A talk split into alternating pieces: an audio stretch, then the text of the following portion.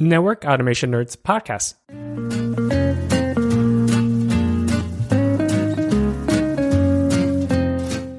Hello and welcome to Network Automation Nerds podcast, a podcast about network automation, network engineering, Python, and a whole lot of technology topics. I'm your host, Eric Chou. Today on the show, we'll be welcome uh, Adam from Network to Code to talk about testing in network automation. I think this is a very important topic that is often overlooked, especially when you're just getting started out with network automation. For example, you know, you don't really think about your code quality, your testing, um, doesn't happen until later, but it is very important topic nonetheless. And I was really happy to read about um, Adam's three part uh, three part blog post on this specific topic. So um, very happy and excited to welcome Adam to the show. So Adam, how are you? Thanks, Eric. Uh, I'm doing really well. Um, I'm glad you enjoyed the blog post. You know, I totally agree with you that it's something that's overlooked a lot, and that's kind of what led me to make those blog posts um, to help, yeah. help beginners, kind of.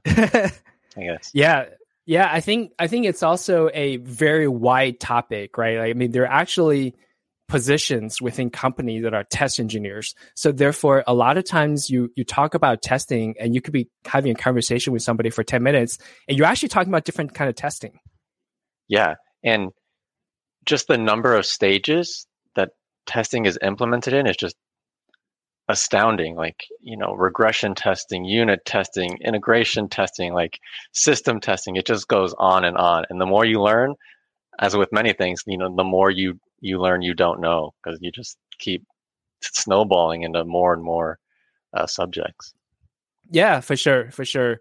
So that was yeah that was in reference to actually some some of the sometimes you know I, I feel people anyways like let's let's table that because i am very excited to dive into the topic but i always want to start with you know your origin story your background and how did you get into networking and technology and all of that. So so adam you know before we dive into pytest python testing can you tell us a little bit about yourself how did you get into technology and uh, and your origin story basically yeah um, i'll start uh, talking about I guess how I how I got into networking. Um, like Sure. like many people, I I wasn't I, I wasn't a network automation engineer. You know that wasn't uh, my first job. I was just a regular network engineer, um, Mhm. And I was probably about nineteen. Uh, and my uncle worked for Cisco for like 22 years. oh my Uh, god wow Yeah, he was there from like the 80s to 2000 or something like that. Um, he was there when the bridge was just red. you Yeah, know, uh, he was and and i have like he gave me a cisco letterman jacket that he got for his Yeah. like 10 year anniversary but it was really cool anyway yeah, um, i was kind of deciding you know what i wanted to do post high Sure. school uh, he Sure. like you know you should go get your ccna um, hmm and and venture into that i was like i don't know um, but i did so i did so i got Oh, my wow. ccna Yeah. um, and then you know from there I, I started getting into very and you know help desk was kind of my first my first job yeah, and then from there you know you kind of talk with some network engineers like oh can i look over your shoulder while you do this configuration or add a route or whatever yeah. um, so i did that for a while and then i actually got a uh, it's like a like a tier one network position for whole foods Mhm. um, in denver colorado and yeah, I was there for a few years and I wanted to increase my networking knowledge. So Sure. I studied up for a CCNP um, and got that CCNP. And while I was there, I actually finished my undergrad in computer science because I wanted to be a software developer. You know, I thought this networking stuff wouldn't last, I guess. Uh, I was like, this is cool. Like, but I want to, you know, I want to be the cool guy making yeah. making video games or you know the next Excel or I don't know something. Did you but- tell that? To, did you tell to your uncle this networking thing is not not going anywhere? This internet fab is gonna just gonna fade really soon. Yeah, this isn't going to go anywhere. But exactly. uh, it did, and I kept getting better jobs. And then um, after after Whole Foods, I actually moved to where I live now. I live in Tulsa, Oklahoma, so I'm in the Okay. Midwest. Uh, and I got a job for one of the Indian nations here. We have, Mhm. you know, we have the reservation land and stuff. Right. And uh, for one of their casinos here, and it, it's a pretty small shop. There's only you know five network engineers. Sure. Um, but from there, uh, I, I, was because there were so few of us. Uh, yeah. We touched everything. You know, I touched WLCs, I touched MDSs in the data center, I yeah. touched you know Nexus 9Ks, 20 2950s, and and you know access switches, just everything like Cisco yeah. ISE, uh, you know ASAs, and I was there for four and a half years, and, and that's where I really learned, I guess, you know, about about everything Cisco had to offer, a very Cisco shop. Right. Um, right. But somewhere in there, yeah. I was just going to say somewhere in there, uh, maybe two and a half years in, it was probably 2017, early 2017. Um, uh, there's a company here called QuikTrip QT. That's okay. a gas station company, but Network to Code actually had a contract with QT, and QT had a lunch and learn about their automation journey uh, with mm-hmm. Network to Code up to that point, what they were planning to do, how they were doing it. Um, I went to that and yeah. was like, I can combine, you know, some programming I've learned with this networking stuff, and yeah. spent the next three years just playing with stuff. Every, every chance, like every chance I got at, at my job, you know, automate everything from like updating IP phone to updating VLANs to to anything, anything I could I could I could try and automate. I did. Um, right. And that was kind of where that journey started. To that's nice. Know, I'm here. nice, nice. Yeah. So um, I don't know. Our family donates buckets of money to Whole Foods every week. Um, So, so it's nice to see. So it's nice to see we contribute a little bit to your yeah. college education. You um, did. You know where where we hand the money to. That's like like a black hole to us. Now I know it's Amazon, but yeah, now it's Amazon. not, not, not, my day. It was just yeah, yeah. No, but, but it's interesting. You also mentioned the uh, the resorts, right? The casino reserve resorts. Because yeah. back when I was in uh, Palm Desert, so of course there's like a huge um, uh, casino and Indian reserves over there. In fact, you couldn't you couldn't get by you you couldn't get to the desert cities without uh, crossing a large chunk of the reserve land. Oh. Um, so we, uh, we had to deal with that. But it's interesting you mentioned Cisco because for their network, because I, I talked to their network admin a lot too, uh, back when I was working for the ISP, and we had to uh, give them, you know, fiber access and all of that. It's a very closed loop system, right? So like it's never connected to the internet. I, I wonder why. no, no, but it's, yeah. it's closed loop, right? And then they they they're doing odds and all the uh, slot machines or whatnot. They monitoring very stat driven. Um, so I was kind of surprised that you mentioned they were a Cisco shop, but I guess it's like the software wise is closed loop, but you know the transport is, you know, just just yeah. data pipes, right? Yeah, and to speak to that, like everything everything we got, any any appliances we stood up, you know, was on prem. It was always yeah. on prem. Um, right. That's what I heard too. Yeah, you you we couldn't use any like we used Cisco WebEx or Teams or you know whatever it was WebEx, but um, yeah. that was like the only cloud thing we used. You know, we had a DNA Center instance on prem. Mm-hmm. Microsoft Exchange was on prem. Like they're very. It has to be on on uh, you know reservation land. So that's kind of kind of why they have it that way. But it allows me to touch a lot of stuff, you know, that might live in the cloud. Like I yeah. can I can stand up ISE in VMware now, I guess if I needed to. right. Yeah. So I would say I would compare this to um, kind of the federal services. So, you know, back in a lot of the uh, you know, cloud providers or um, even just service provider in general, they have a dedicated um, team that service the government and like the federal government because you have to have certain kind of clearance and certain kind of practices that are very unique to that that vertical. And I would say it's even more restrictive um, in the uh, in that in the you know the casino and gambling gaming space. Uh, but mm-hmm. but it's cool, right? I mean, you've been there for like three three years, so it's not a short time. It's definitely good exposure. It sounded like. Yeah, it was really good and, and helped me um, you know, and with with the uh, kind of integrating automation and that it allowed me to do automation on other things other than just you know routers and switches and stuff. It allowed me to play with uh, you know unified Cisco unified communication stuff and firewalls and, and even automating things in ISE and stuff like that, which was good, I think, for me. Yeah, for sure. I mean, so before before this uh, podcast started, we actually go into a little bit about your college education, and you wanted to, and you also uh, alluded to earlier that you wanted to be a programmer. But what, I guess, what um, besides just kind of the flow and and life, I guess, um, but did you? I guess how did that impact your decisions later on uh, regarding automation and um, how come you never went into application development or just a developer job full time in general? Yeah. Um, it, it, might sound a little cheesy, but I really liked the idea that like I had the power to connect multiple systems, I guess. Uh, mm-hmm. Uh, you know, one one computer system can only do so much by itself. For uh, sure. And you need that connectivity. That's what really makes you know computers work. So that idea behind the synergy of computers just really intrigued me. So I liked the networking stuff. Um, I also liked that it was kind of a black box to a lot of people. Mm-hmm. Um, even you know, I would even say I know software developers who are just like, yeah, I don't know. You, I, I just hope I have internet. You know, when I plug this in, I don't know really what's going on behind the scenes.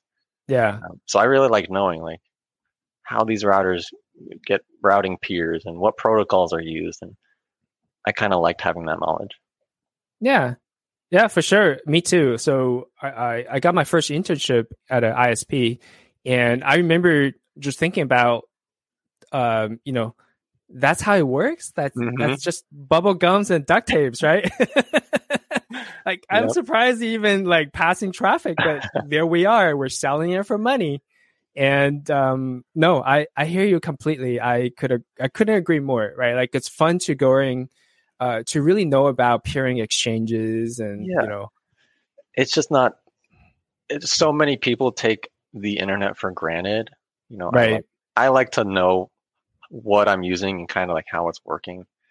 Even like everything from driving a car. You know, like I'm, I'm not a mechanic, but mm-hmm. I'll watch YouTube videos about you know an alternator in a car or how the engine components work just because I think it's good to know if you're using it every day. yeah, you never know when you will need it, right? Yeah, you never know, and, and then you're knowledgeable when you need to talk about it, at least a little bit. Right, right. So like, it's it's one of those things. Um, yeah, me too. So I remember the first time I w- wanted to buy my wife a wedding ring. I went in and I didn't know anything about it, and they were just talking about like clarity. I, I thought it was just a matter of size, right? It's really not about that. It's about the cut it's about clarity.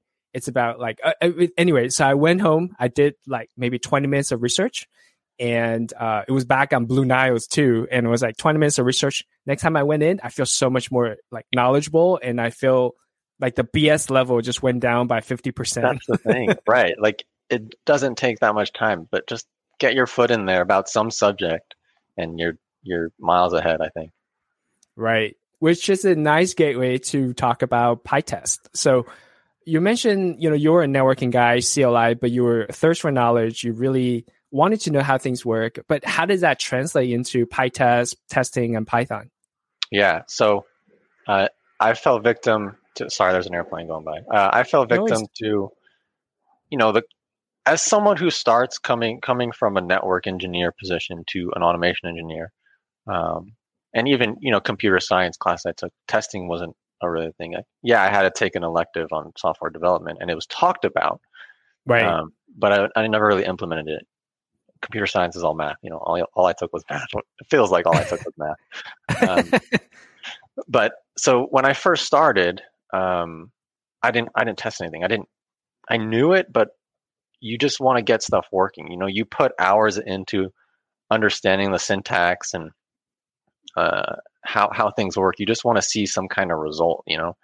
Yeah. You, know, you want to be able to, even if you're just changing the description on an interface.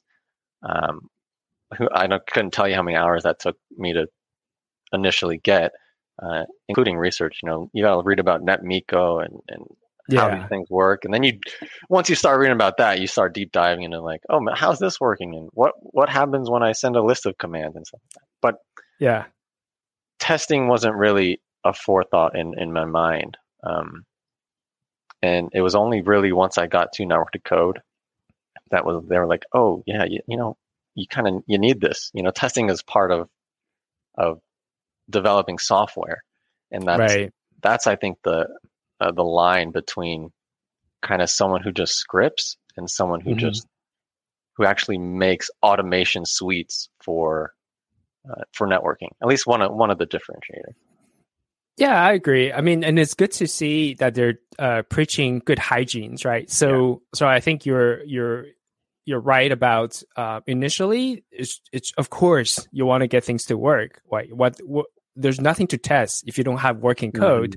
But once you first get that code working, you do have to start thinking about maintainability, uh, testability. Well, not even testability, but just you know having other people to review your code and how can you be sure that it's working after the third generation or even a month later you come back to it and you're not really sure what what you have done and then you make a change um, you know then do you just you know pray and that everything works Right. how, how, how can you statistically verify um, that it's working Yeah.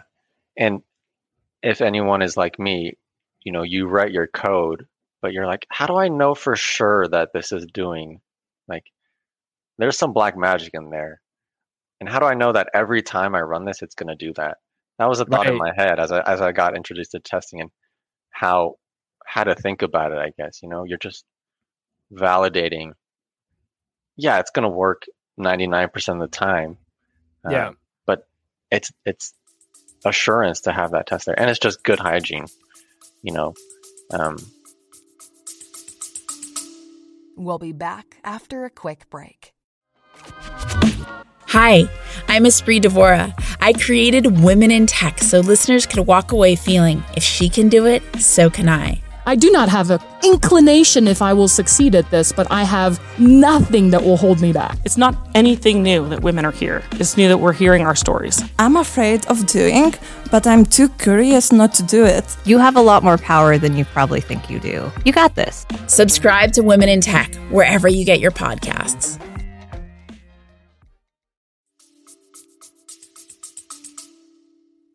yeah, Yeah, for sure. It also is also when you have external ex- uh, dependability, right? So a lot of times when we when we do uh, write scripts or when we write our our functions, we actually are talking to the switch, we're talking to the router or UCS, whatever APIs. Um, when you have that dependability, uh, it introduces variables, right? So how do you know that when something breaks, it's not you, it's the other guy, or vice versa, right? Like it is you, so you know better go go straighten up your function or whatnot. Um, so those are all the different things that testing could could give you. yeah, and I think um, to that point, in the fact that we do interact with uh, switches and routers, they Mhm. don't natively send us. Well, okay, now now as we as automation develops, they do, but they don't natively send us uh, structured data. You know, right. you query a 2950, you're not querying some awesome Nexus API. You're querying, you're getting a text file, a text back. Um, yeah. And, you know, there can be, there's so many variations of, of what you could possibly get back. Right. Um, those tests can, you can account for that. Yeah and for sure. And as more and more abstraction that you're introducing right? Because like you said at the very very low level you're actually getting a text file and output back. And it's up to the program to terminate and uh you know watch for those keywords to to say these are the outputs that you grab back but they abstract that for you. So you do get structured data if you use something like Paramiko or uh, I'm sorry uh, NetMiko or Napalm or whatever but what if those modules don't work what if you need to troubleshoot even lower than that right. so uh but anyways so those are the the testing like i guess the whys of why we need testing and uh it seems like that's that's once you get to network to code they preach high good hygienes and that was an area you start to dive into hmm And I think I just want to add one more reason that came to my mind. of course was the fact that we are so open source. When you have anyone, uh, when, when when anyone can contribute something, you need to verify. Uh, you know, I guess you would call it regression testing. That any changes or any, anything they add doesn't break the functionality of of what's already there. Um, so that's a that's another important one, and, and why for testing. Yeah, for sure. So I think we should um, we should keep in mind like everybody who's listening to the podcast may have different familiarities and different levels of uh, coding experience. Mm. So maybe we should dive into so what is regression testing? Can you give us a you know five thousand uh, feet overview? Yeah. So regression testing, at least the way I, I, I learned it and kind of view it, is Sure. it's there, and it can be typically uh, what I see it as uh, our unit tests, um, which we can talk about unit tests, but Sure. they test functionality of the code um, post post change almost, um, Right. and they're run every time. Typically, they're running you know a CI pipeline Sure. uh, to kind of check that that validation that the code is still running. But Yeah. in short and sweet, it's there to test that your code still functions exactly how you thought it did, given any changes in the code. It's kind of how I view it. Yeah, yeah, for sure. So when somebody, um, for example, when I was working for uh, for Microsoft, you know, typically when you release a software version, the first thing you do is just want to make sure you didn't break anything that was already existing. Mhm. So, so to me, that's my you know uh, my definition of uh, testing, right? Like uh, regression testing was just like you didn't break anything that was Yeah. working before, and if you had, you better go back and just you know see what what broke. Figure um, out why. Exactly, and and good tests would tell you would, would point you to the the right direction, if not the precise point, right? Yeah. I mean, adding tests in general is good hygiene, but adding effective tests and efficient tests is a whole nother iceberg. like you got a new whole career Yeah, path. It really is. It's crazy. yeah, yeah. I I would say um, until I started working for a software company like Microsoft, I didn't know there were actual career path for uh, project managers as well as testing test engineers, right? Like Mhm. there's you could actually go all the way up. So typically what I saw was in other companies I worked for it was you get developers, so which is like engineering track, you get management track, and that was it, right? So you could you have your your clear path toward you know maybe to a principal engineer or to uh, uh you know CEOs and VPs. So those are the two tracks. But when I get to Microsoft, at least back then, it was like no, you can actually get to partners of being a PM. You can actually get to you know very high level as a test engineer. So those were those were like the four verticals you could actually get to, and and it's like a testament toward how deep you could get for testing. Yeah, it's it's I, I would say it's more like it's prevalent in, in network automation obviously, but you know, Sure. the testing foundation comes from software development. You know, that's where it started. Uh, Yeah. And I think as network automation becomes more uh, standard Yeah. uh, and adopted, you know, there will be positions purely for uh, testing network automation suites. Yeah, at least to a certain level, right? Because I do see the ecosystem evolving really fast and just and uh, part of it is as you alluded to was because software development has been doing this for a long time. So we're kind of just taking some of the practices over adapting into the networking contact as you have done for your blog post. So, you know, before we dive into PyTest, can you just tell us the difference between uh, what you said before integration, uh, unit test, integration testing, end to end testing, or system level testing? So, what are the differences between those? Yeah. So uh, unit tests are testing a single point of functionality. Um, sure. And my initial blog post, I think it's my first one. Um, Mhm. The example I pull uh, was a function to standardize MAC addresses. Uh, you know, Arista, Cisco can have different formats of, of MAC addresses. Sure.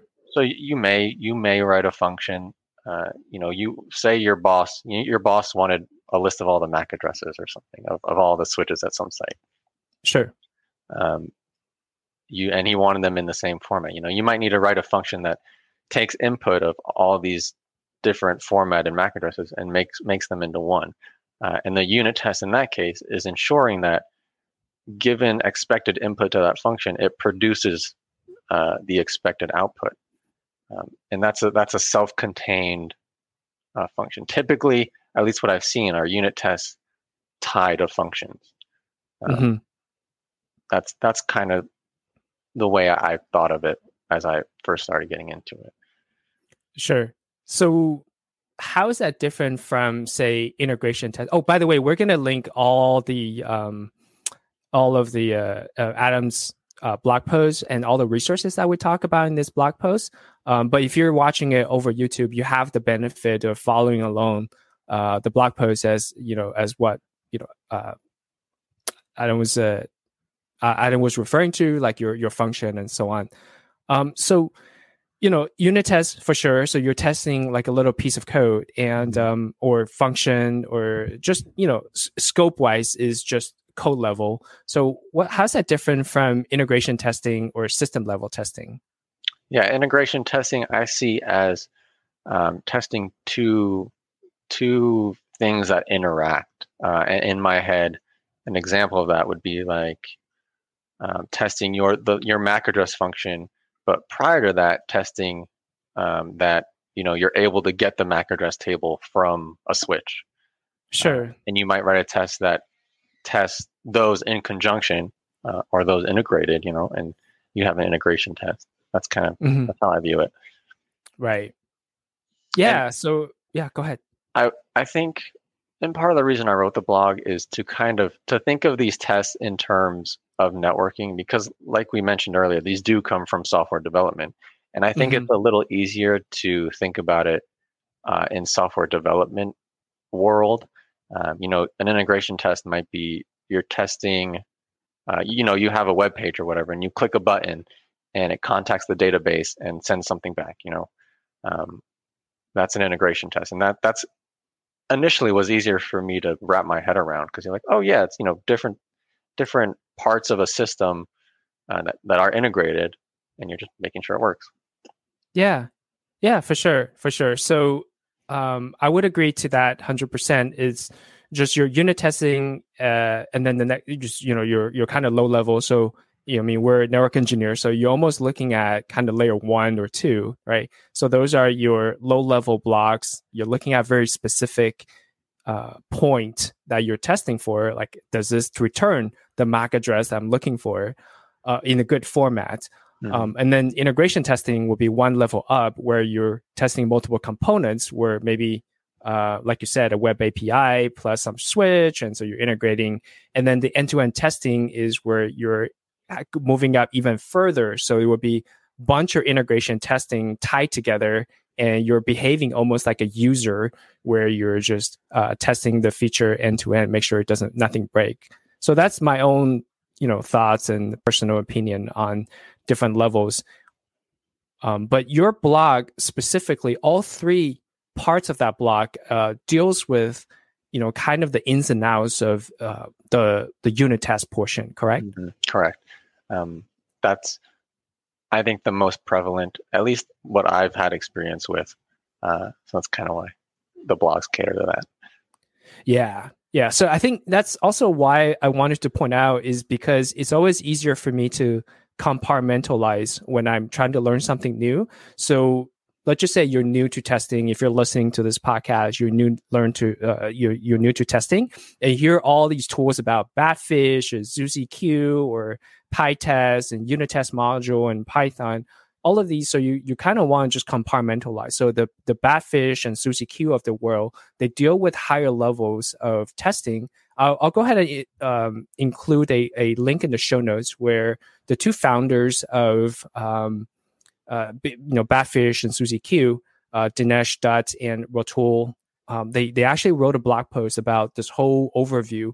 Um, so that's good to compartmentalize. So if you're listening to those tools, then those that's that level. But what we're talking about here is really about uh, like very detailed testing of specific code on unit tests, but in a network uh, network engineering context. hmm Yeah, and I almost see you know Batfish and SuzieQ as uh, if we were to kind of go back to our our three testing categories, almost as system system tests because you're testing. Yeah. You know, if you think of you know X number of network devices as a system, Right. uh, that's kind of what what those are catering to. Yeah, I agree. And you define what that system is, but it's a system Yeah, right. nonetheless. right? Multiple do. components. Yeah. You could be a data center or it could just be a rack of switches, but you know, nonetheless, it is interconnected. It is part of that system. Mhm. Yeah. So you mentioned, you know, you specifically use PyTest um, for Right. your examples, right? So, so maybe just as a general overview, so there's three parts to your blog blogs uh, series, right? So, can you just tell us what's the, f- you know, kind of the general overview, what the first part care, uh, covers, what the second part is, and then what the third part is? Um, do you have the first one pulled up? It was a Yeah. So first one's right here. So I think you talked about, you know, just Oh, first yeah. testing that function and then fixtures. Go ahead. Yeah, so the idea behind the first one was uh, to one introduce um, PyTest and kind of what the idea of, a- of a test function looks like, Um, right. and then on top of that, uh, there is the concept called of parameterizing something, Sure. um, and I run over that in the, in the in this blog post. And the idea um, behind parameterization is is actually is actually really cool. And yeah. I didn't know this at first, so you know, I was I was banging my head when I was trying to write a test, and you know, and I thought to myself, you know, this function isn't always going to expect this input. Like, how do I how do I test multiple inputs into the same function? And then, you know, You copy my, and paste, of course, right? my naive first was like, I copy this, I write it again, and just change the Right. input, and I'm done. Um, right. But then you have like a 500 line test Python file that tests like two functions. Right. Um, but yeah, I mean that's that's what I what I started, and then you know you learn about about this parameterization.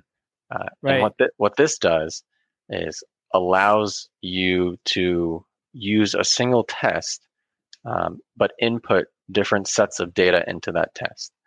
Uh, right. and it's a really neat feature. And the best part about it is that the assert statements and what what you're testing, um, as you loop through this data set, each test Mhm. is is its own test. Um, Right.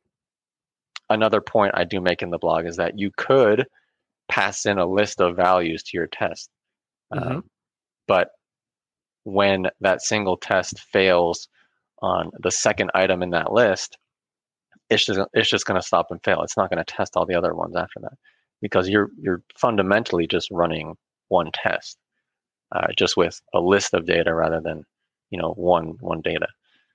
Um, and I try and give those examples in that in that blog post because that really sets the foundation for why parameterization is so important and so widely used.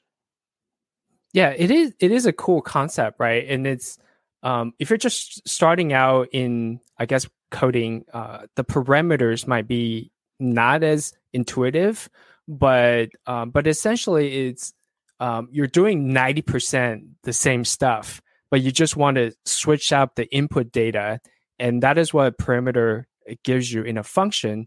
And so, if you overlay that concept with testing, is your testing your your test stays the same, but you want to feed in different types of data to make sure like they all you know behave correctly uh, without writing like if you want to feed in 50 uh, you know values you don't want to write 50 functions or copy and paste them. You just want to swap that out and over and over again. Hmm And just run run them, uh, you know, one after another really quick. yeah. And um and like you said right you want them to behave as individual tests. And that's what you alluded to your in your blog is you want to run them as different tests as opposed to so what's it i guess what's the difference between running a a uh, running all of them at the same time versus running individually as different tests We'll be back after a quick break. Do you want to change the world? Former Tesla executive turned podcaster Billy Samoa is on a mission to help you do it. His show, Insight Out, reveals transformational insights that can literally change your life. If you're a changemaker who wants to make an impact while you're on this planet, then this is the podcast for you. Through deep dive interviews with the world's most remarkable people, your mind will be filled with new ideas and perspectives that will give you the secrets you need to make your mark. Go to insightoutshow.com or subscribe to Insight Out on your favorite podcast platform.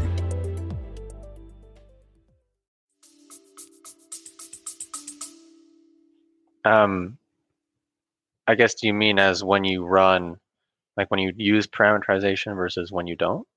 Yeah, like when you don't use parameterization, you just feed in, you know, a bunch of values um, versus treating each of the uh, value as an individual test as far as like coverage reports or uh, oh, okay, yeah. You know, like yeah. Yeah, so um when you obviously when you do when you just do one test with you know, you could send in a list of 50 items, but Yep. Uh, coverage is going to treat that as one test, and if that fails, you know, if the first 49 items you you pass in uh, pass your test, but the 50th fails, like that whole test fails. Um, right. As opposed to each individual test, you know, cover would say, "Oh, you had 49 that worked and one that didn't." Right. Yeah. So, for example, if you're like your your example was about um, testing uh, MAC address formats, right? Like, mm-hmm. so you normalize your MAC address and you want to make sure like all of the MAC addresses are formatted in a certain way, just because, uh, like, if you think of your host, your MAC address is probably you know represented in hex hex, you know, uh, column, column. hex hex, whatever, right? Yeah. And versus it's like four hex columns. They're all a little different. Sometimes they're capitalized, they're not capitalized, and that's what your function does um, to the example function does is to normalize into the same way. Um, but you then you want to test out all these different scenarios that you encounter um, to to make sure like you know these values are are feeding the same way are, are turn out to normalize actually indeed normalize them. Yeah, because um, and I think in the blog post I might even put an example of a MAC address like you if you were to add something to parameterization and and and your function doesn't doesn't normalize that like it'll yeah. tell you uh, and it when you parameterize it it's in a single test and it tells you the exact value that it failed on um, yeah. and it's just rather than like oh yeah this whole test failed so that's, right that's, it's a really good i think that's a probably one of the more important blog posts i mean i only have three but no, but imagine you have 300, right? Yeah. So instead of telling you your code sucks, go fix it, go go fix it. Um, it's telling you no, your your code 90% is okay, but this yeah. value, like when you treat, you know, I don't know, uh, I don't know, uh, what's hex go up to F, right? So G, you know, if you have a G in there, then it's it's you know, uh, yeah. but anyways, yeah, it will tell you specifically where it's failing, but as opposed to uh, just tell you go go look it up, it failed, uh, but it will tell you where it failed. Yeah, and that kind of lends to what we said, where writing tests is good hygiene, but also writing good tests is is uh, you know efficient tests and informative tests. Uh, it's kind of you know the same uh, train of thought when you write you know exception handling. You know you right. don't want to just like yeah you know something went wrong. Sorry, I don't I don't know what. Right. Good luck. Yeah. You, you want to at exactly. least try and try and send something back. Uh, so it's kind of the same idea with tests. Yeah, I agree. It's it's more like an art than it I mean, really writing is. good good ones is really more like an art. It really is, and and I think I think that's probably one of the hardest parts of of adopting writing tests. And I think one of the reasons why I put it off for so long is mm-hmm. it's not as simple as like I have this MAC address and I want it to look like this. Like I know exactly my end goal. Right. I know what I need to do. You right. know, I can get on Stack Overflow and find how to manipulate a string in Python. And you're mm-hmm. like, all right, it works. When you think mm-hmm. about tests, you know, you can't really you can't really Google, you know, how to test a function you wrote. Like you have to critically think about how am I going to test this? Um, and that in the beginning, that's really scary. It was very scary for me. no, scary for me too. I yeah. think I think that's what um, that's what makes it a fantastic tester versus just somebody who's so so. You know, like he's able to he or she is able to do uh, stuff really elegantly, and you can't really judge that um, elegancy, especially in testing, because you know all at the end of the day you just get uh, fail or pass, mm-hmm. right? Uh, uh, but but you know, it's it's only when you understand it completely, like you said, that you you could start uh, appreciate the elegance of a, of a good test or uh, elegance of a, a good test code. Yeah. I don't know. Yeah, it's it's crazy stuff. It's an art for sure.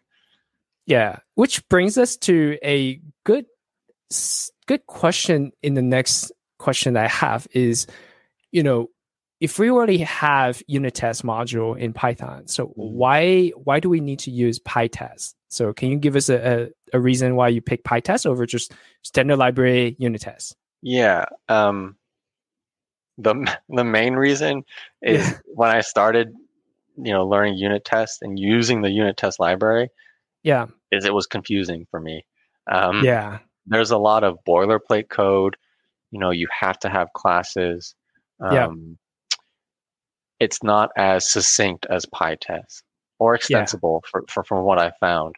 Um, yeah, it's a lot cleaner. And you'll notice like in my in the blog post when i have like to write a test function you're you're more or less writing a python function. Like you don't necessarily need to understand how classes work and Yeah. you know inheriting and you don't have to really deal with that. You're you're writing a python test.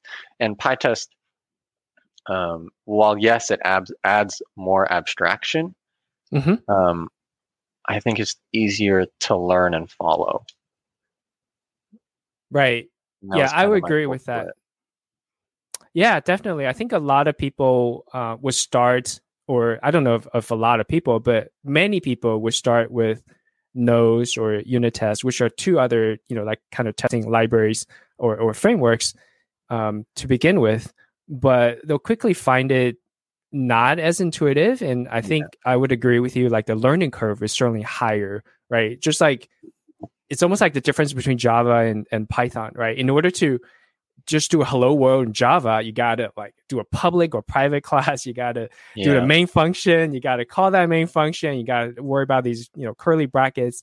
And before you even start, you just got defeated, right? Yeah, You're just like, what is all this? And and at least for me, you know, it tells you, like you said in Java, you know, you have to write all this stuff. Like, I want to know why I'm writing this stuff. So there goes another ten hours, like reading about why I'm writing this class here and private versus static versus public. So uh, using the PyTest gets you immediately into testing. I think. Yeah, let's and also, like you said, right? You want to understand why. So, if you're using a class, you have to use uh, it, to do. Um, so here's like kind of anatomy of a a test function, right? And you will see this in in um, Adam's blog post. So you would get, you know, you would define something, and then you would get some kind of input, and then you will you will kind of compare that input, uh, uh, compare the results of that input when you feed it back in and you would either do like an equal or not equal or something to determine the success or failure of that test, right? So those are the three kind of main parts of a test. And in Python, uh, in unit tests, if you use class, you have to use like self dot assert, right? Mhm. Self dot equal, self dot, you know, assert not equal, whatever. So if you're truly wanting to understand, then you have to go into, uh, you know, like object oriented programming, why you use a self versus not. Um, so definitely that learning curve, uh, as opposed to what you, you would see in um, Adam's blog post, just a bunch of functions, which is a little easier to understand. Yeah, definitely. And and you know, one great thing of PyTest is that it also does support um, unit tests. You know, if if you find, you know, if you're contributing to open source or whatever, you know, PyTest can run unit test classes and files and that kind of stuff. Right, right. So, um, so we talked about uh, uh, and uh, in in the testing function, and we talked about PyTest, which there's a lot more, you know, like advantages to PyTest, right? So, um, I'll put the show notes in uh, Brian Okken's test. It's called uh, Brian Okken's book. It's called Python Testing with PyTest. Um, the second edition is coming out pretty fat, uh, pretty pretty quickly. I think in the next month or two if they hold up to the um, January 2022. So we're recording this end of 2021. Um, so that's a good good you know uh, starting point if you wanted to learn more about it. There's a lot more um, you know advantages to PyTest over some of the other libraries and framework like integration with coverage, or you could have plugins. So if you're specifically testing for like Django, for example, right? Django, right? Django's one we use heavily because Nautobot. So Yeah, for sure. So, do you want to uh, talk a little bit about like kind of PyTest and plugins, or what they are and what's the advantage? I honestly haven't ventured too much into that. Yeah, Um, you know, because we have our Nautobot core team here. uh, sure. I, I kind of, you know, I've ran tests and kind of understand it, but I've never really developed my own, you know, Django test or plugins for PyTest. Um, Yeah, so I honestly No, no worries. Too much of that.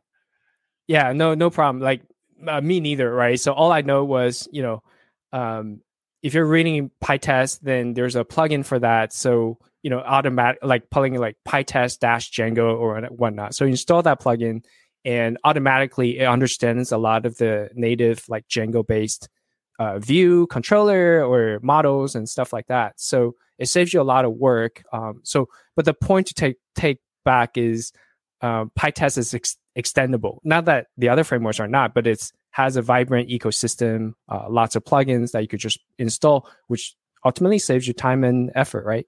Yeah, and and I think it helps also. Um, I mean, like I said, I don't have a ton of experience, but when I do work on Nautobot uh, and run Mhm. tests, like if you look at the test files, if you understand Django, like because you have that wrapper, I guess, around objects in Django, your Right. tests are written in a way that look like Django. Like you know, you, you're testing Django object, and like, okay, that makes sense. And I don't know how it would be done without the plugin uh, it's probably a, more lines of code and not as clear. Uh, yeah, but it it gives that layer of abstraction, which helps people. That helps me read the test. yeah, yeah, for for sure. And and that's just one example, right? So if you're using, uh, I don't know, um, Twisted, then so there's probably a plugin for that. So it's a lot closer aligned with like the formats and Yeah, the syntax and Twisted D um, and other other projects. So yeah, for sure. So like if even if I just look at you know like PyTest, uh, let me pull up that screen right here. Yeah, if I just pull up like te- PyTest, it's uh, plugin, and you could see like there's the uh, timeout, Pepe, Flakes, um, and all of that. So so you know it. I mean, we don't pick PyTest because uh, of you know a popularity test. We pick it because it's it has a lot of ecosystem and, and plugins and uh, you know that we could leverage. hmm Um, yeah, Another another really cool one actually comes Yeah. to mind is we have a library called NetUtils.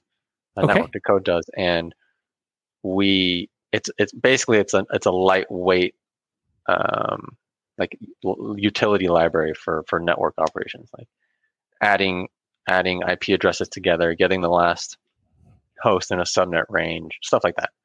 Mm-hmm. Um, but we wanted to keep it really lightweight, so what we ended up doing uh, is using doc test within PyTest. Oh, so, okay. So, you know, and this kind of lends itself to us having good hygiene is all our functions require doc strings that actually test the function of that of that test. And uh, you know, one of the plugins of PyTest is that it, it runs that function in your in your doc string as a, the example. And if Yeah. it's not right, you know, it's going to tell you. It's Yeah. kinda So for for people who's not as familiar with doc uh, doc test, can you just tell us, explain like just the overview of, of how that works? Yeah, so it uh, in a typical doc string, you know, there's we use the Google uh, format. Uh, There might be a more better proper name for that. I don't know, but Sure. um, you have, you know, doc string basically tells you about the function and and its inputs and its outputs. Um, so you have kind of a top section that I think is args, which are the arguments into your function. Uh, you define them and what what type you expect. Uh, and then you also have a section on that, which is return, which is what the function returns and what type, and a little description about it. And under that, you have uh, an example section, and this is what that plugin looks at. And you, uh, it's it's almost like a little lambda function. Is it? It just reads that, uh, runs it in the environment, and and you just you pass in you know input in there and uh, the output, and it just checks against what you actually what what what you're actually seeing in the doc string. Yeah, yeah. Yeah, so that that's what's really cool about it, right? You kind of self-contain both testing and your code. Like you, you Yeah. The expected output in your code Yeah, and you know PyTest just automatically pick that up. yeah, it's like uh, I mean we have unit tests, you know, in our own test suite, but uh, Sure. It's and I think that helps with you know being able to. Sometimes you can't find examples for these things, you know. Um, right. So it's nice. You just look at the doc string. And you're like, oh, okay, that makes sense.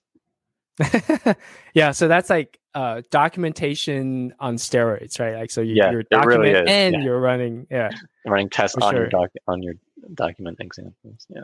correct, correct. so this is your mind. expected output. That that's your assert equal. Yeah. um, within your documentation. Yeah. Yeah. So we we discussed, you know, why we pick PyTest because of popularity, customization, integration, and then we talked about PyTest has a really cool feature on uh, parameterizing. I guess I guess that's a word. yeah. um, and you know, and you you cover that in the second part of your blog. And when you talk about like the third part of your blog series, you actually talk about mocking, right? So can you tell us what I guess along with mocking, can you tell us what uh, like fixtures are, like tear down, uh, you know, startup fixtures, and then what mocks are used for? Yeah. Um, so tests, any test you run, you know, the idea, especially in unit tests, uh, there are some main main points that I try and drive with with unit tests. One, you want to make sure that your test is actually testing a single unit of something. Um, Right. I think it's really easy to write a test, but it end up actually testing a few things. You know, like it's it- Right. You want to make sure it's testing one thing that you're doing. Um, Mhm. And another point is is you want unit tests to be fast. Um, Right. You don't want to sit there waiting minutes for your unit test to run. Uh, and so that kind of lends to, to, to fixtures. So what fixtures Yep. are and kind of the setup teardown process is Yep. you can define, uh, I see it as defining kind of static data that you can pass to these functions. Yep. Um, an example being, you know, sometimes an example being, uh, I might be writing a plugin for Nautobot, and uh, I'm expecting uh, like JSON data from Nautobot, right? Right. I don't I don't want to spin up an instance of Nautobot, run that, you know, populate data in it, get that data out, and then pass it to like a testing function. Uh, Sure. I can make a fixture that that just returns that structured data that I would be expecting, um, hmm and that's it. It's, it's it just returns that and holds that. And the great thing about fixtures is that they can be used anywhere. You know, you define them somewhere, uh, and they can be used in multiple tests. So if you needed that data uh, for multiple tests in your test suite, you just have to define it once, and you're able to use that basically wherever you want. Yeah. Yeah. No, that's that's um I'm I'm glad you brought that up, right? Because that's something that we should have covered before, but we did not, which was kind of the zen of testing. Yeah, Like, you know, you want to uh, always test just one thing. You you want to have like that's the does the name unit testing, right? Like you want to test just one unit. Um, and then you want to make it fast so that you could uh, you scope them correctly and then you run them fast so that you could uh, run uh, lots and lots of tests without spending a lot of time uh, wasted on uh, perhaps unnecessary stuff. So back to what that parameterization again is you don't want just one test that fail. You want to run 50 tests and spe- specifically knowing which one failed, if any of them failed. hmm Um, yeah, speed speed and unit test is a is a really big one. You know, you always get the I don't know if you, when I was in school and stuff, you get the people that you know you would say your code's compiling. Like, why aren't you working? Oh, my code's compiling. You know, and then I've seen other people say, yeah, it's it's running its test suite. I don't know, I can't do anything. yeah, yeah, yeah. You, know? you want to Yeah, make for sure, it's-. You throw that over the wall, and until it comes back, you Yeah, you you- can't do anything about it. Um, yeah, so, yeah. Go ahead. but that's kind of uh, what the fixtures do is they allow Yep. you to pass data into uh, your different test functions and i use a fixture i believe in the second blog post one of them i do use a fixture Right. um, a very very basic one but you know the idea is that you can use it for anything um, and i think the setup teardown i think is from unit test i think that's a unit test thing um, okay. but obviously it can be used in PyTest. And the idea of that is um, these setup teardown f- functions can be used to set something up, kind of like uh, kind of like an environment for your tests. And the way I've seen it used is to instantiate like a dummy database. Yeah. or like integration testing. You know, if you need to stand up a dummy database, you know, Right. you want to set that. You don't want to set up a dummy database for every test. You want to set it up once for your test suite, and then tear it down after. Yeah. That's So the in most common I've seen that. Right. So in you know, if we overlay like just concrete example, so what Adam is it's the first one that you use the fixture. So essentially you have a uh, non-normalized MAC address and then you have a normalized expected MAC address, right? So you you want to have those always available to every single test that you have. So your fixture was just you know uh, add a, a decorator in front of it, and then you always have them for the rest of your tests. Yeah, um, and those are those are very simple ones. Obviously, they just return a string. Sure. but yeah, the idea is there, and that's you know one thing that PyTest, you know, one pro of PyTest, you know, you put a decorator on it, and voila, it's a fixture, and you can use it anywhere. You know, Um, yeah. it's a, Yeah, I a really mean, cool part. decorator is almost like magic, right? Like you Yeah, put it in front of it and voila, there it is, you know. Um yeah. And now now it's like a API. yeah, it, it's nuts. Some black magic there for sure. right. And and mocking is like what um Adam was talking about uh, was your um you're trying to fake like a transaction. So if you imagine, um, as he was saying, uh, you you're going out there, you're trying to get um, uh, I don't know, like a Nexus device uh, output back, right?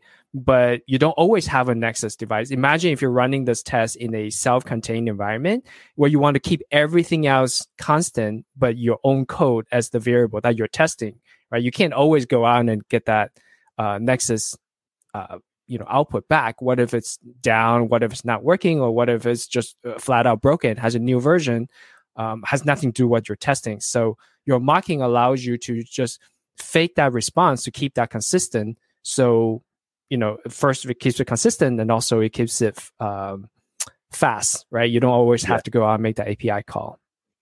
That's definitely one huge pro is making it fast.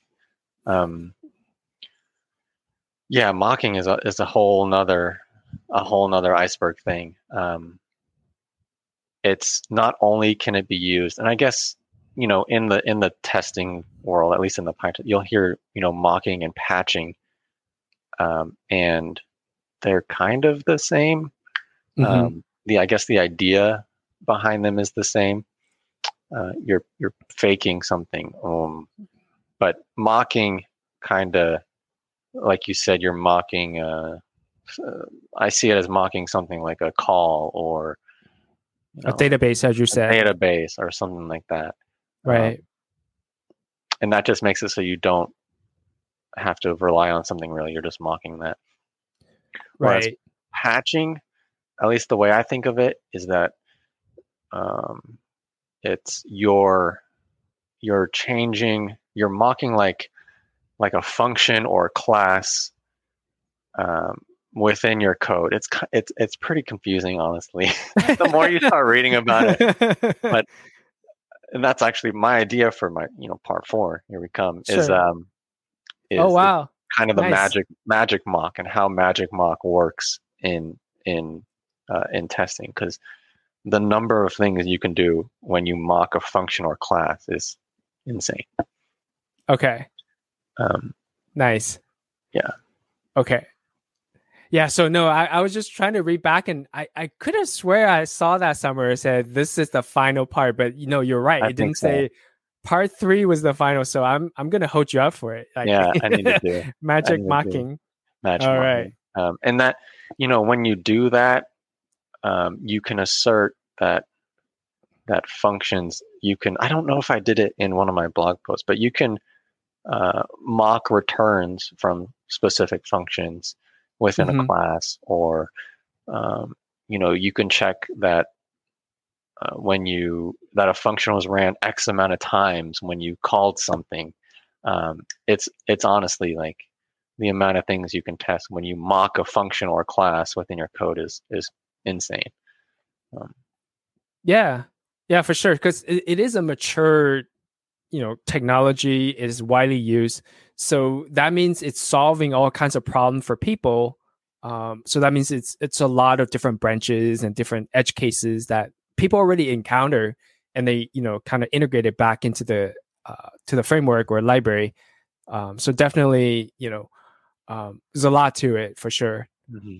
Yeah. So at, go ahead. I was just gonna say, yeah, there is a hopefully blog post four will help some when I get that.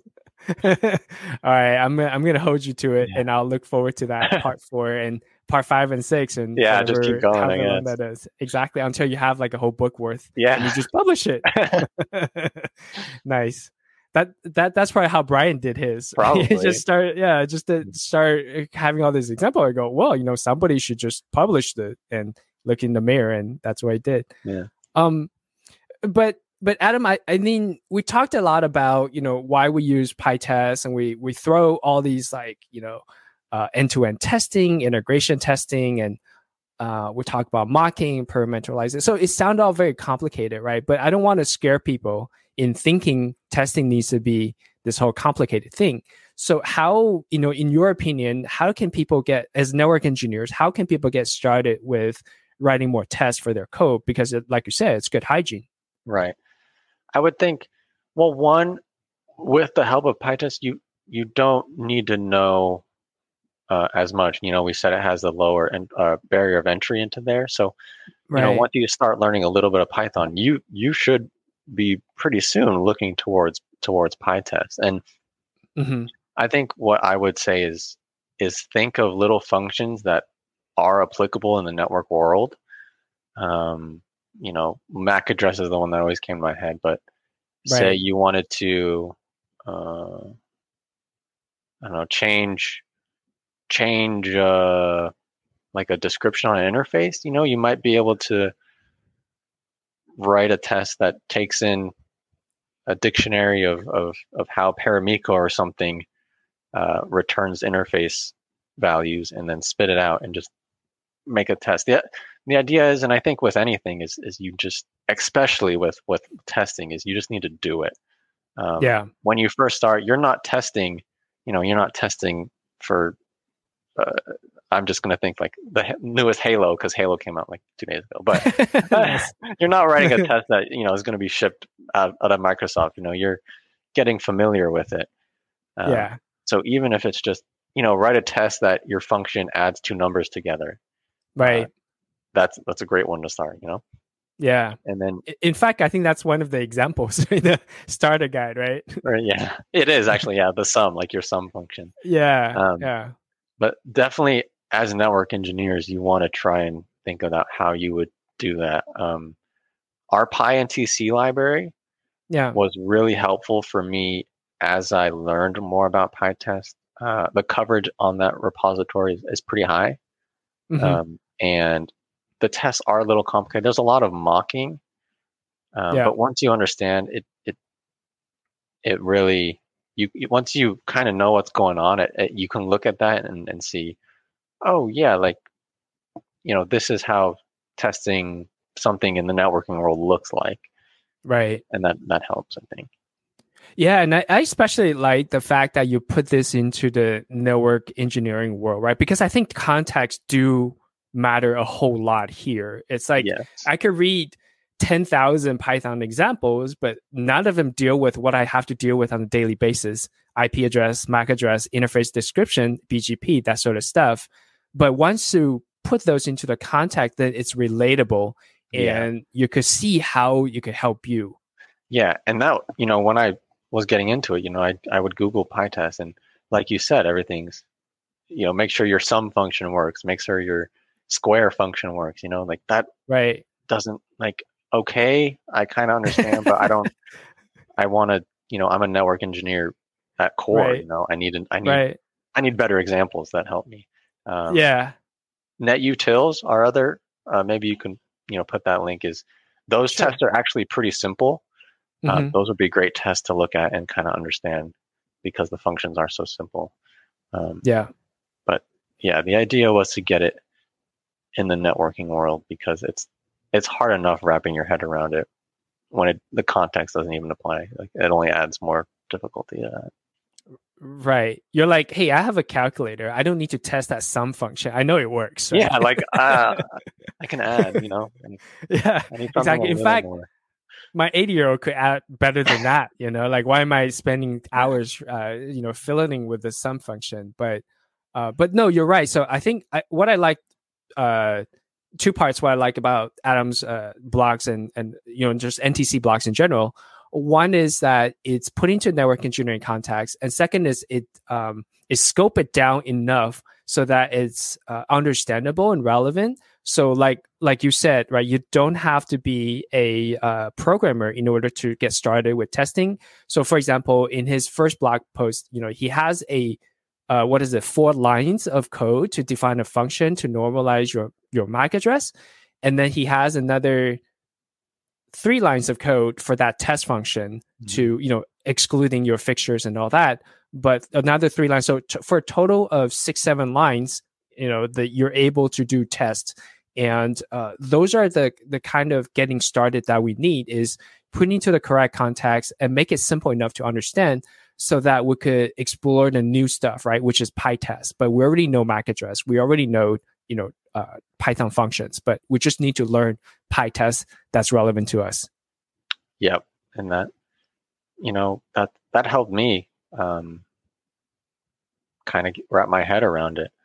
Uh, I guess another, you know, another going would be the IP addresses, you know, maybe changing a CIDR to an actual, you know, actual octet of values and testing that, you know. Right. Hey, you know, that it's a good idea. Um, so changing like slot notation, right? So a lot of times, um, even like I think it was uh, Nexus or maybe it was IOS XE, like they use the uh, slash notation, right? Slash 24, slash 27, 28 versus like a subnet mask with 255, 255, you know, 248, whatever. Um, so like, you know, maybe we could, or not not we you. Maybe you could write some you know test function and and illustrate how pytest could um, you know validate that your function is working. But but you know i'm not assigning more to, more work to you. I'm just you know brainstorming. Yeah. There's the more you think about it you actually start realizing wow there's a lot of things i could actually test for you know because there's a lot of ambiguity in the networking especially when you get like cross vendors. Yeah yeah, maybe everything in the even within Cisco, you know, like Nexus versus IOS versus IOS XR and all that stuff. So yeah, yeah, they're just um they're a big umbrella called Cisco, but underneath it's like less individual little mushrooms, and they all look yeah. very different. yeah, it's kind of annoying at times, but that's okay. you said it, I didn't. but no, I I agree definitely. It's like um yeah, and you're not even talking about like Meraki or no. UCS, right? No. Like we're just talking about routers and switches, and there's yeah. already much differentiation there. Um, yeah. So Adam, you know, we we cover a whole whole bunch. You know, PyTest. We cover about different levels of testing. You know, kind of different fixtures, mocking. Um, so is there any you know call to action for you um, on just testing in general? Um, what do you mean? I guess. Yeah. So, like, I think um, for people, we talk about getting started uh, with testing. Is there any call to action? Like, how to get, you know, uh, once you get past that, you know, do you want to uh, direct people to, uh, you know, write their own test, or yeah. is it uh, is it just, like you said, looking at more NTC libraries? Um, so, is there any um, call to action? Like, just get started testing. I think. Well, one, you know, get started testing locally. Sure. Um, and then you know get stuff working but the next best thing i think would be to try and actually make a contribution to one of our repositories you know, okay. we have a ton of open source repositories right that's um, a good call to action and making a pr you're going to get you know we're going to look at your code and there's going to be people with way more experience in, in pytest than myself sure. looking at your code and you'll you'll learn and i think that's a really really good thing. And I even do that here. You know, uh, mm-hmm. we're big enough now that you know I don't know every repository we have going yeah. on. You know, and someone else might be working on something. But if I don't know that technology or want to better understand what that repository is doing, you know, I'll try and add a feature or you know refactor some code or something and make a PR because one you have to understand what's going on. Mm-hmm. Uh, two, typically you have to write some kind of test for that as well. Um, yeah. So that that would be, you know, probably probably the next best bet. And you know, obviously, it doesn't have to be one of our open source. There's hundreds of open Sure. sources projects out there, Sure. um, sure. and they all they all test. I can assure you, they all test. All right. Don't my don't submit your PR without some tests, right? And then Yeah. you know that's a good practice ground to actually bounce of ideas. So I think that's a, a another thing that uh, it's intimidating for people to start with It's making a PR and like you said, having people look at your code, Mhm. but don't be right. Like that's another way to learn, and that's another way to just communicate. Is uh, just pick out this brain, and you guys have a common thing to work at. I know I learned the most when I I learned the most about Ansible when I finally submit my PR or modules to to merge upstream, and you know it, it uh, writing that module was a, a very good learning experience to begin with. But you know, talking to the maintainer that was Yeah. a, a, a even better way to kind of know their thought process, their structure. So don't worry about it. We're all in the same boat. So you know, make a PR. Maybe maybe Adam will review your code, and you know how he's a nice guy. maybe. uh, and yeah, that's the thing. You know, you opening a PR, you're not going to break anything. You know, you're not. Yeah. Gonna, we're not going to merge a PR that's broken. Right. So- Hopefully. Hopefully, yeah. I, okay, yeah. Hopefully they will. I'm sure there have been instances. make a different branch and, Yeah. and then, then you're for sure you're not merging Yeah. uh yeah But uh, that's the Yeah. thing, you know, you will learn, and it is intimidating. But you know, 99% of the people that have reviewed my PRs are nice about it. You know, they don't, they're not mean about it. You know, they just they want you to learn, and, and they were in that same position at some point too. So yeah yeah I, I would roger that for like just open source project in general right 99% of the time it's it's good and for that 1% the the benefit far outweighs you know that 1% yeah, it does. Um, so yeah, that'd be my call to action, I guess. And you know, I even do that here internally to repos. I yeah don't, I don't know that I'm not personally working on, but I want to learn more about. nice nice no that's a good call to action sorry to put you on the spot that was No, a nice save Yeah, I think that's that's good. That's what I, that's what I would do. Okay, cool. Hey, Adam, I, I had a great time chatting about testing. Like I said, I think it's one of the overlooked subject, but it's important to at least know about these different terms and and stuff, right? So uh, thanks for thanks for taking the time and thanks for being on the show. Yeah, no, thank you for having me. It was it was a pleasure. So thanks for listening to Network Automation Nerds podcast today. Find us on Apple Podcasts, Google Podcasts, Spotify, and all the other podcast platforms. Until next time, bye bye. Bye, Adam. Bye.